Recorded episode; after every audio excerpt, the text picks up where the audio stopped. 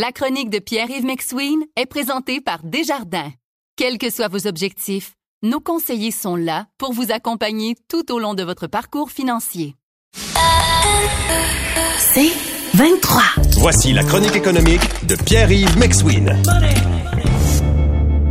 Salut Pierre-Yves. Salut Patrick. Tu veux nous parler des profits de, de métro et tu veux apporter quelques nuances. Oui, j'ai eu des petits tweets aujourd'hui. Hein. Les épiceries, euh, la bon, la brute et le truand. Là. On, on s'entend dans une situation où en choc inflationniste, où tout augmente. Notre premier réflexe, c'est regarder les besoins de base, c'est-à-dire logement et, euh, et alimentation, puis on dit, c'est qui les gens qui profitent de la misère? Alors que Patrick, on est dans une réalité cohérente d'année après année. On accepte une marge de profit pour les épiciers, puis elle se maintient. Maintenant, si il y a de l'inflation, exemple de 10% sur les résultats d'un épicier, ben c'est parce qu'il y a aussi 10% sur les prix et donc sur le chiffre d'affaires. Alors, de, de sous-entendre qu'augmenter un chiffre d'affaires, c'est pas normal en cas d'inflation, c'est un peu être biaisé. Même chose avec le bénéfice. Faut pas regarder bénéfice de l'année passée par rapport au bénéfice de cette année parce que tu compares un montant de, de dollars versus dollars. Faut que tu voir le pourcentage de marge nette. Est-ce que c'est relativement raisonnable d'une année à l'autre? Et, et ça, c'est l'erreur qu'on fait mathématique euh, au niveau de l'analyse dans les médias. Je dois l'avouer, c'est, très facile d'être populiste sur les épiceries. On peut frapper, fort. Maintenant, je vais apporter certaines réflexions. Si disons qu'on dit l'Oblaz a augmenté ses profits, l'Oblaz a augmenté ses revenus, Métro a augmenté ses profits, a augmenté des revenus, faut comprendre, faut scinder les activités. Tu sais, métro, c'est c'est Adonis, c'est Première Moisson, c'est c'est Jean Coutu. Fait que, est-ce que c'est normal de payer plus cher sa teinture chez Jean Coutu puis de faire une marge là-dessus? La réponse c'est oui. Donc quand tu parles de métro, tu parles de plein d'affaires, tu parles pas juste d'épicerie de besoins de base.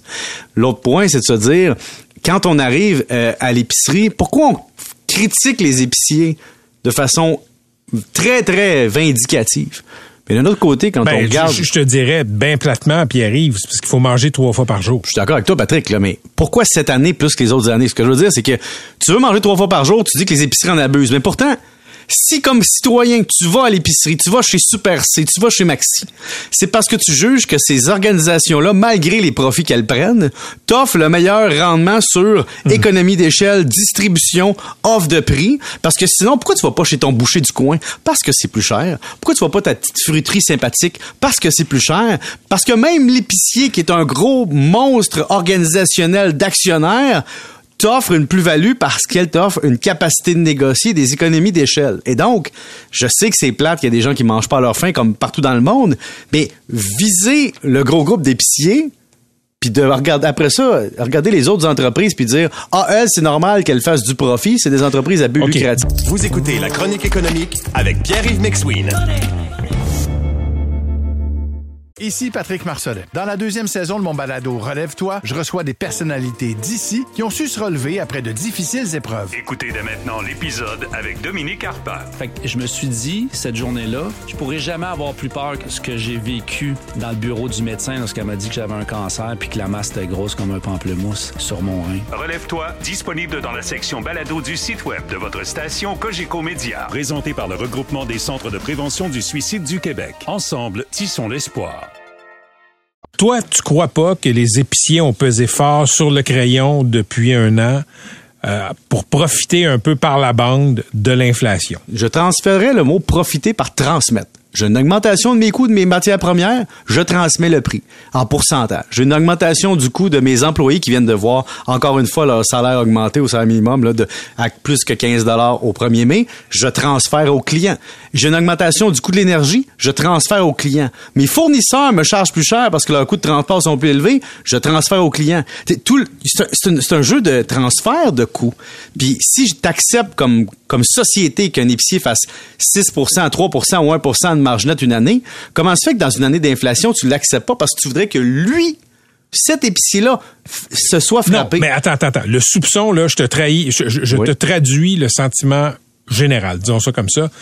Il y a ce soupçon qu'il y a des euh, commerces, puis les épiceries en font partie, qui ont pesé fort sur le crayon en déguisant un profit augmenté pour de l'inflation.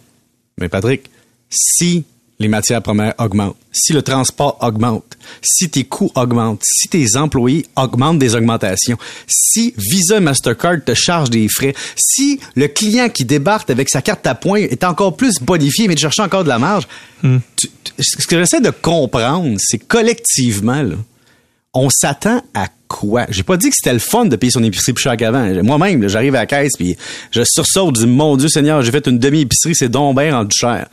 Mais en même temps, tout le monde dans la chaîne a plus de revenus. Puis il faut comprendre que l'épicier, c'est un franchisé, c'est un groupe, c'est un système de transaction, mais c'est aussi des cartes de Noël, un nettoyeur, euh, des cadeaux, des ustensiles pour le barbecue. Euh, Des fois, c'est Joe Fresh en plein milieu chez Provigo. C'est pas juste des aliments. Puis le consommateur lui-même, dans, cette, dans ce moment où il dit qu'il est pressé comme un citron, il opte quand même pour certains produits taxables à l'épicerie, certains produits pré-préparés à l'épicerie, certains produits congelés préparés à l'épicerie.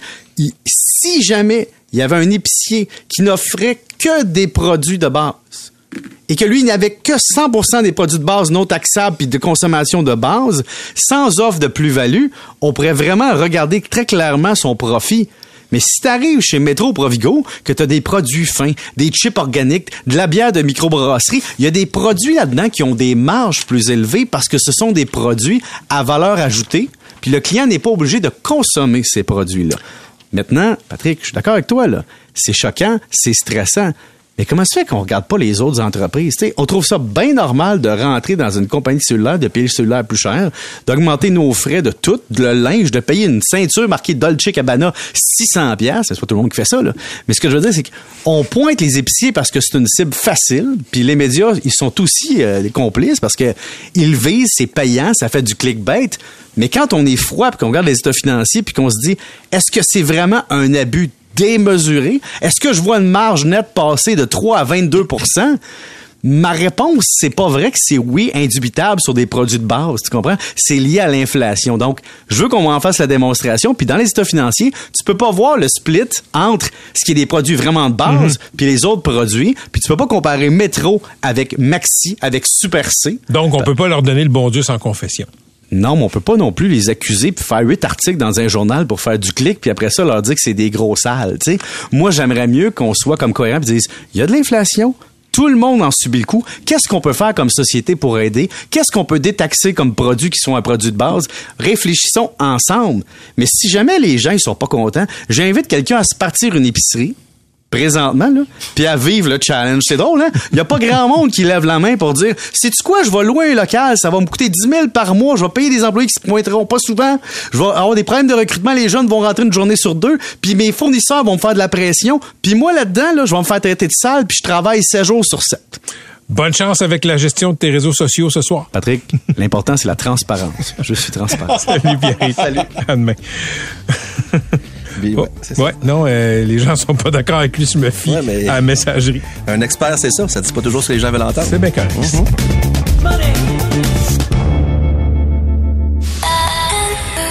C'est 23. Sur un chemin de campagne qui se perd à l'horizon dans le bleu du ciel, vous profitez du paysage. Votre nouvelle Toyota sillonne la route avec agilité et négocie les virages avec douceur. Rien ne peut vous arrêter. Sauf la construction. Mais une chose est sûre, c'est que l'aventure vous appelle et que c'est l'occasion rêvée avec la vente étiquette rouge présentement en cours chez Toyota. Profitez-en pour magasiner votre Tundra 2024. Visitez achetermatoyota.ca ou un concessionnaire Toyota du Québec dès aujourd'hui.